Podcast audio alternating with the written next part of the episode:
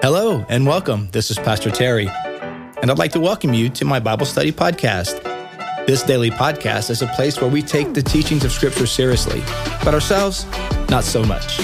Join us as we dive into the sacred word of the Bible, and each time we read, we pray, we change the world. Welcome to Pastor Terry's Bible Study Podcast.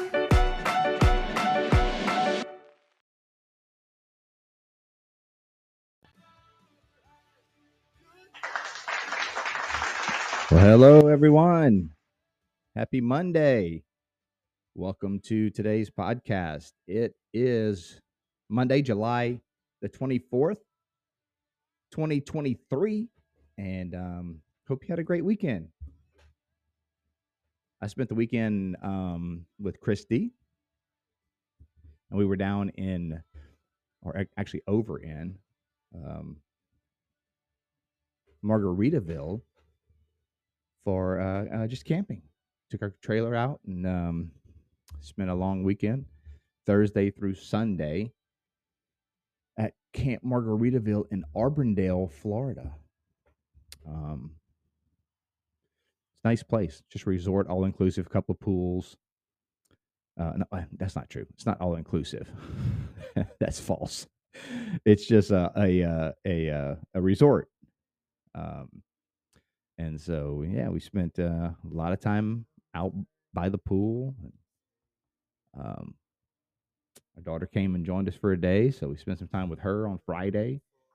It was good, man. It was good. It was hot though. Whew, I was, I was just praying that those air conditioners held up under that heat, and they did. Praise, praise the Lord, because I am not about camping in the blazing heat, like out in the elements. No, thank you. Mm-mm. So the trailer stayed nice and cool. So I was happy about that. So, um, but good to be back and uh, excited about today's reading. First Corinthians 13. I mean, come on. I mean, what? The I mean, arguably uh, one of the most read passages in the Bible, right? Um, it is read at one out of three weddings or more uh, Christian weddings for sure. Even non-Christian weddings, you'll will reach into the uh, into the Word and get First Corinthians chapter thirteen because it's powerful, it's beautiful, it's um, well, I mean, it's timeless, and it's uh, it's not very long. It's one of the shorter chapters of the Bible, but just incredibly powerful when it comes to understanding what love is. Um, which, if ever we needed a uh, clarion call reminder, um, undistorted perspective of what love really is, it's today. And no better source than to go back to the Word of God and just read First Corinthians 13 and oh, that's what wow, that's what love is. Um, and so these notions of love that are propagated and espoused in our world today is a pretty uh, generally a, a pretty uh, far departure from what the scriptures teach us about love. Um, so yeah, so let's do it. Let's just dive in. It's uh, it's this chapter to me is both refreshing and convicting when I read this. Uh, because you know, as a Christian, we are to be. This is this should be this should be the the heart of our motivation. This should be the way we act. It should be the. I mean, it's an ideal, right? It's a, it's a it's a it's a lofty calling, and so uh, er, and so we're we're never going to hit 100 percent on on this, um, but it should be our aspiration uh, we should hopefully be moving closer to it. And certainly, if there are areas in our lives that are not lining up with it, it provides us a mirror so that we can correct. So that if our attitudes are out of sorts, if our we're getting a little bit selfish, if we're getting a little bit, uh, we're holding grudges, if we're uh, becoming bitter, it just reminds us of really what should be the motivation of our hearts. Um, and really what Christ comes and places in us by indwelling in us. Um, so let's do it. So remember, this is right in the context of uh, the church. It's not a wedding. First Corinthians wasn't writ- written wasn't written for uh, bride and groom. Uh, that is uh, a marriage ceremony. It was written for the church, the bride of Christ. I mean, I guess it was written for a bride, that is the bride of Christ, but it wasn't written for a a uh, you know typical wedding service. It's about how the church should behave. What should be the the uh, dominant characteristic in the believer, in the individual particular believer, and as a collective, the group, the body of Christ, the community. This should um, propel us. Because remember, Paul is talking to Corinthians who are like all trying to um, jockey for position, and I'm smarter than this one. I've got more spiritual gifts than that one, and uh, I don't follow Paul. He's you know too earthly for me. I like Apollos. He's more classy. He sounds bad. He's my guy. I'm not, you know uh, just all these earthy, um, worldly um, camps that people have camped out in. Camps that they've camped out in. Loss for words there. Um, and all these uh, these uh, uh, carnal motivations. And Paul's like, look, guys, I want to remind you of love.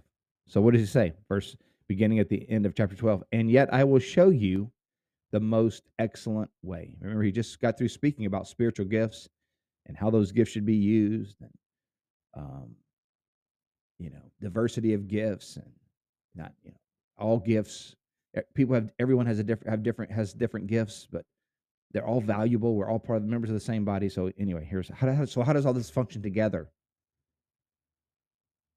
And yet I will show you the most excellent way.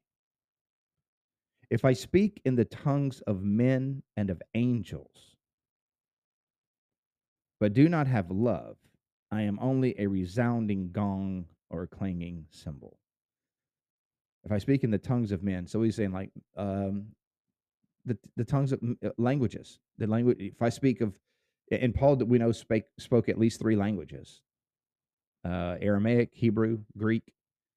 Um, and so he's saying even if I if I was, you know, fluent in a diversity of human languages, or if I or in the tongues of angels, and many people believe that's a refer- reference to speaking in tongues, the glossolalia, the spiritual gift of tongues. So even if I sp- spoke in the, the the spiritual language and human languages, I can do all of that.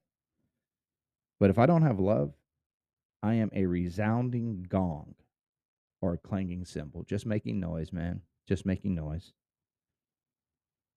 If I have the gift of prophecy and can fathom all mysteries and all knowledge. And if I have a faith that can move a mountain, but I do not have love, I am nothing. Man, you feel the power in that? Like if I the gift of prophecy, which you just got through saying, like there's no like these are the highest gifts: prophecy, tongues, can discern mysteries, predict the future. Like these are like you know, these are heavyweight gifts.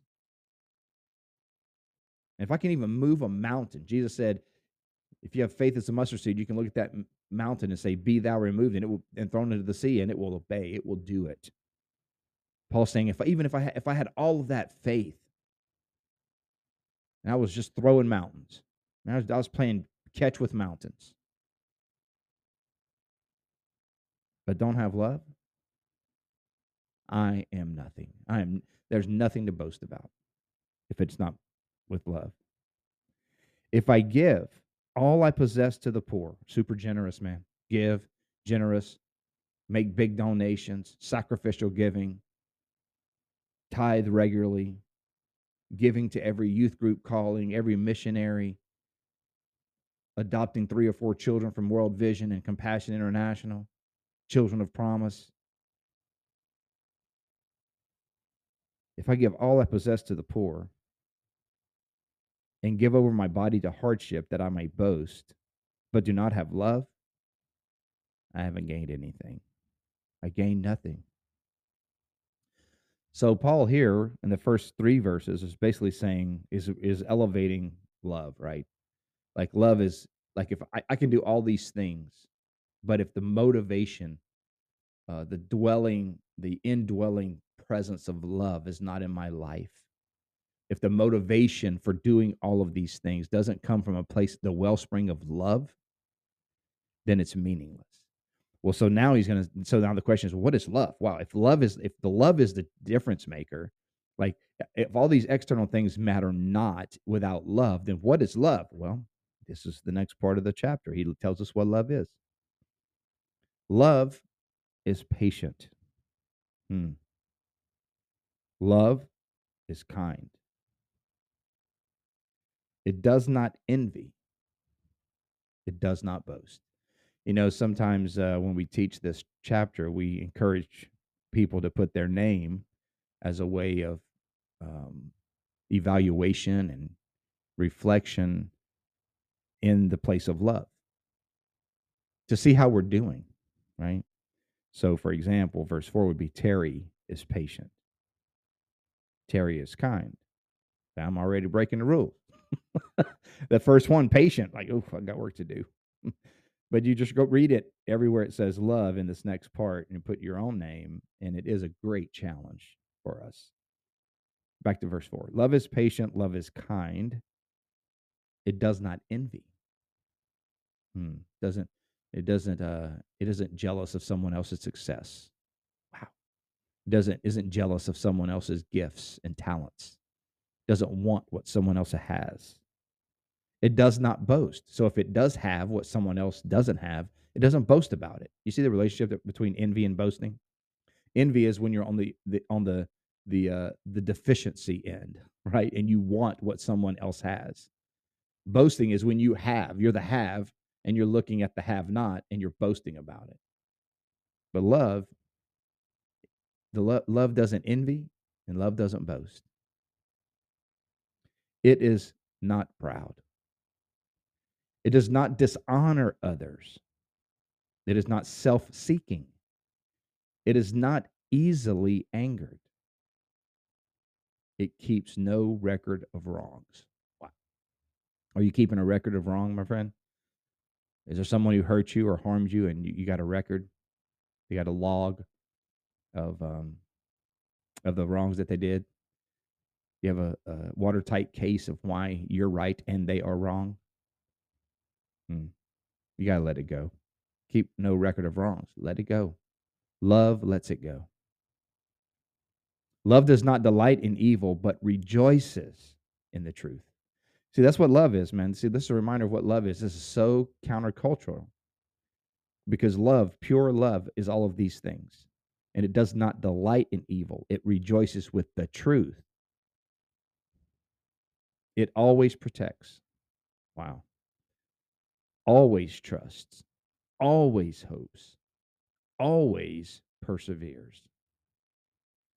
Love never fails. Wow. You know, this is supernatural stuff right here. You know, you read this and you're like, wow, like love, it isn't easily angered. Love keeps no record of wrong. It del- wrong. It delights not in evil. It does not. It rejoices only in the truth.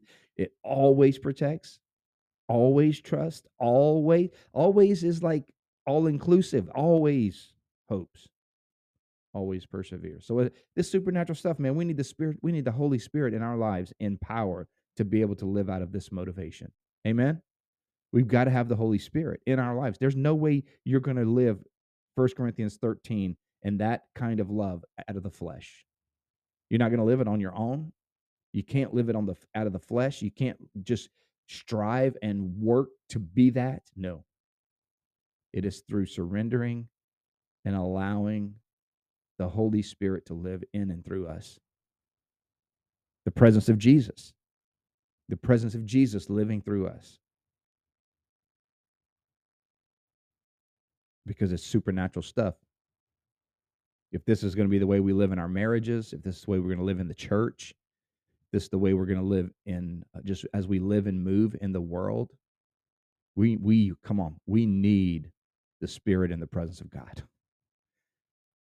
Cuz I I can't do that, man. I can't do this. I can't do I can't always trust and always hope and always persevere. I can't always be patient and kind. How, how am I going to do that? Not in the spirit of Terry, I'll tell you that. Only through the spirit of the living God.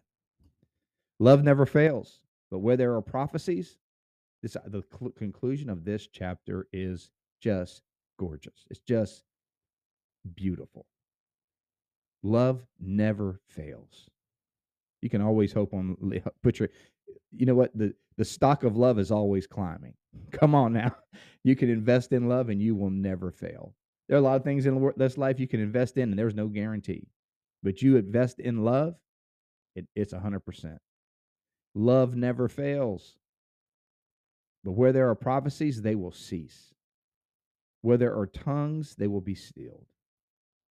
Where there is knowledge, it will pass away. For we know in part and we prophesy in part, but when completeness comes, what is in part disappears.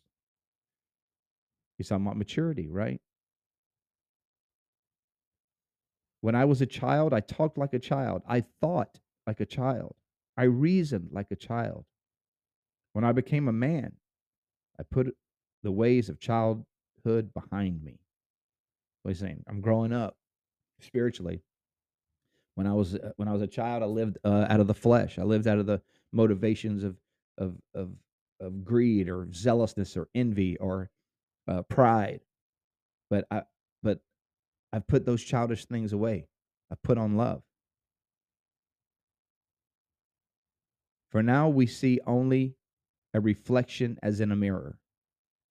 We can't see the whole picture yet, but then one day we shall see face to face. Now I know in part, then I shall know fully, even as I am fully known. One day we're going to see Jesus face to face. Right now we only see him in part, but one day we're going to see him fully and he's going to he's he's going to we're going to be with him fully. And he he knows us as we are now. But one day we'll know him fully as he is.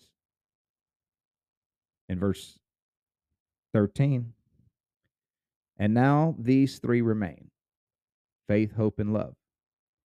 That's the uh, old Pauline trilogy right there. Paul's trilogy of faith, hope, and love. It appears several different times in his writings, but um, this is probably the most well known and, and just a beautiful uh, ending to this chapter. And now these three remain. When it's all said and done, all, all you know what? These are the three that these three things really, really matter more than anything: faith, hope, and love. But the greatest of these of this trilogy of faith, hope, and love, the greatest of those three, the greatest of these is love. Hmm. Wow. What a great reminder, guys. Not a lot I need to say about that. That chapter speaks for itself. Um, and may we just uh, live out of this motivation of love. Um, yeah. And may you know that you're loved, that you are loved deeply by the Lord, that uh, this kind of pure love that is illustrated in 1 Corinthians 13 is uh, coming at you from the presence of God. He always hopes it on you, He always has faith in you, He trusts you. He's patient with you. He's kind with you. Hmm. He always protects you. He will never fail. He will never fail you. Let's pray, you guys. Lord, thank you so much for your Holy Spirit. Thank you for this beautiful chapter that has inspired millions and millions and millions of people the world over throughout human history and continues to do so today. If ever there was an example of divine inspiration, it's 1 Corinthians chapter 13. So thank you, Lord, for filling our hearts up today as we've read this most profound chapter. Lord, may we be people who love like this, but we are keenly aware that we cannot do it on our own. We do not have our, the capabilities of doing that. That's why we need you, Lord. We need the supernatural infilling of the Holy Spirit to guide us and empower us to live this out. May it be true of us in our marriages and in our families. May this kind of love be true of the church. May this kind of love be true of each of us individually as we live and move in the world. And may it point to something greater, the source from which this comes, which is you. Lord, thank you for my friends today. May you bless and encourage each one of them today. May you show them in a special way your great love for each and every one of them. I pray it in Jesus' name. Amen. Amen. Well, God bless you, my friends. Thanks for taking time today to be in the Word of God and share this time together. Hope you're encouraged today. Hope you enjoy uh, the rest of the day. Tomorrow we'll be in 1 Corinthians chapter 14. And uh, thank you for liking, subscribing, and commenting and sharing this chapter. You know, someone might need to hear about this, might need to hear about, be reminded of the power of love, be reminded of what love is really about. So take a moment and share this on your social media feeds. Let people know about it. Put on your story. Really appreciate that. You guys are awesome. Love you guys. You guys have a fantastic day. We'll see you next time. Bye.